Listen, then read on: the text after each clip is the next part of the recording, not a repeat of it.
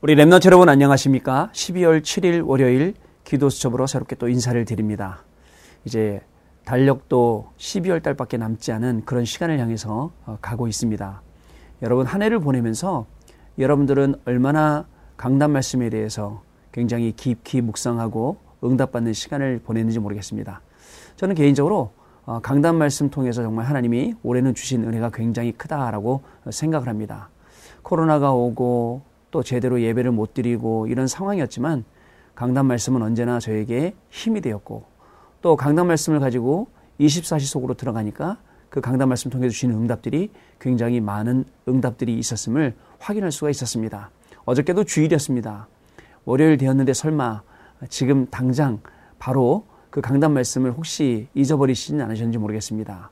그렇다면 다시 한번 어, 기록했던 노트들을 꺼내서 어저께 강단 말씀이 뭐였는지 하나님이 나에게 어떤 말씀을 주셨는지 확인하는 그런 시간이 되었으면 좋겠습니다. 분명히 하나님께서는 우리 가슴 속에 그 마음 속에 레마의 음성을 들려주실 거, 주셨을 거고 그 레마의 음성을 붙잡고 기도할 때는 한 주간 우리는 강단 말씀의 증인으로 살아갈 수 있게 될 것입니다. 강단 말씀을 쭉 묵상하며 따라가다 보면 어느새 말씀 성취 현장에 내가 서 있는 것을 볼 수 있게 되고요. 그 다음에 어느새 문제가 있는 것 같았는데 더 이상 문제가 안 되는 그런 큰 응답들을 우리 랩런트 여러분, 우리 전도자 여러분, 중직자 여러분들이 받을 수 있다는 사실 꼭 기억하시고 오늘 하루를 출발할 때 강단 말씀 그리고 강단 말씀과 더불어서 오늘 기도촌 말씀 꼭 중요한 기도 속으로 그리고 언약 속으로 들어가시는 시간 되시기를 바랍니다. 오늘 기도 수첩은요, 교회, 성도 살리는 시스템이라는 제목입니다. 주시는 말씀 우리가 잘 아는 말씀이지만 읽어보겠습니다. 사도행전 1장 8절 말씀 같이 읽어보도록 하겠습니다. 오직 성령이 너희에게 마시면 너희가 권능을 받고 예루살렘과 온 유대와 사마리아와 땅 끝까지 이르러 내 증인이 되리라 하시니라. 아멘. 자, 복음 가진 성, 사람이 모인 곳에는 언제나 성령이 역사했습니다. 자, 하나님의 영이 성막 위에 그리고 회막 위에 그리고 장막 위에 임한 것을 우리가 볼 수가 있습니다. 우리 인생이요. 한 번만 예배를 잘 드리면 그 예배를 통해서 하나님 주시는 축복이 어마어마합니다. 우리는 성막에서 예배뿐만 아니라 현장에 나와서 다락방으로 모이고 팀 사역으로 모이고 미션으로 모이고 각종 모임들이 있습니다. 그 위에 여호와의 영광이 임하게 되고요.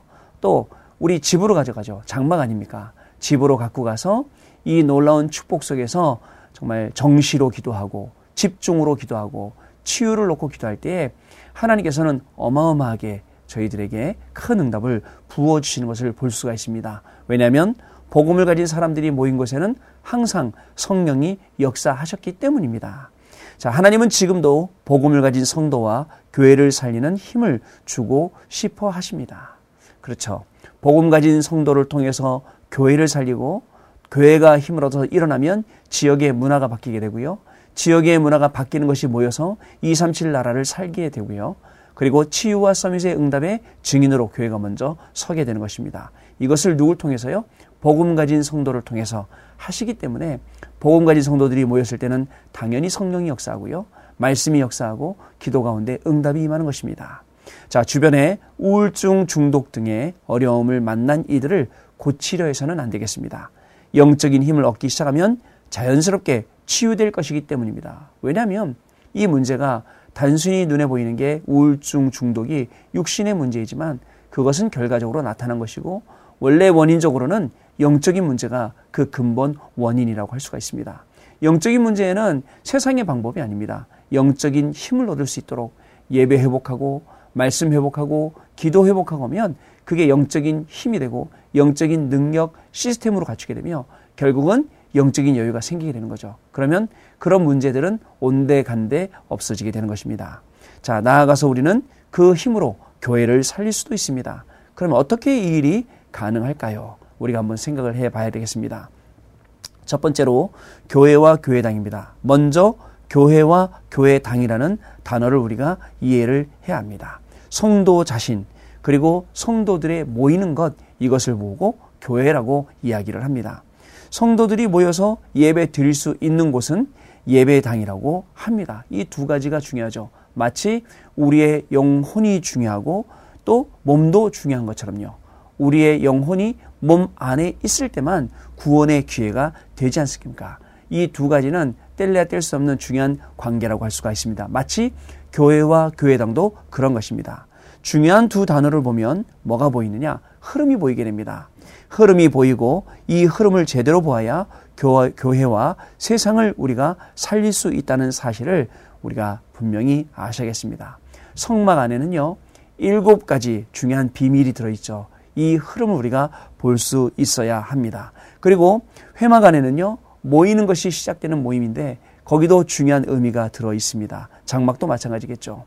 자, 두 번째로 흐름입니다. 성막, 회막, 장막을 통해 교회의 중요한 흐름이 만들어졌습니다.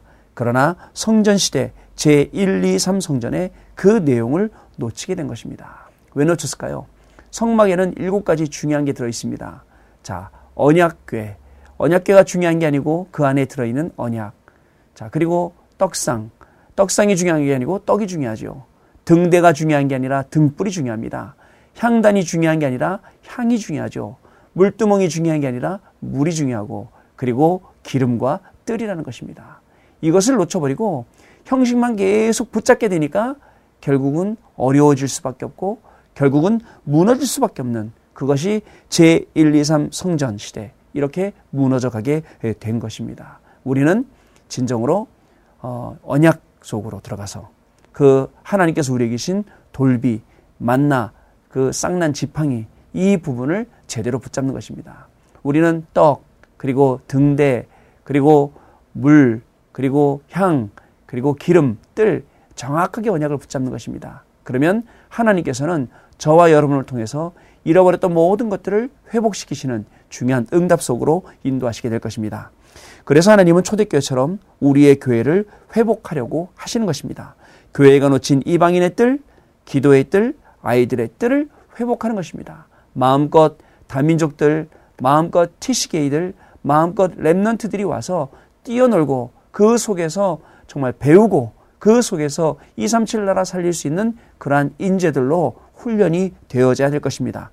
이제 세계복음화의 치유와 미래를 회복할 교회가 세워가야 되는 것입니다. 그래서 하나님께서는 우리에게 237 치유 summit이라는 응답받을 제목들을 우리에게 주신 것입니다. 하나님께서 237 치유 summit 앞으로 이것을 우리 교회에 어떻게 응답하실지 굉장히 여러분 기대가 됩니다. 기대하시면서 그 기도 속에서 237의 응답을 받아가고 치유와 summit의 응답을 받아가는 우리 remnant 여러분 되시길 바랍니다.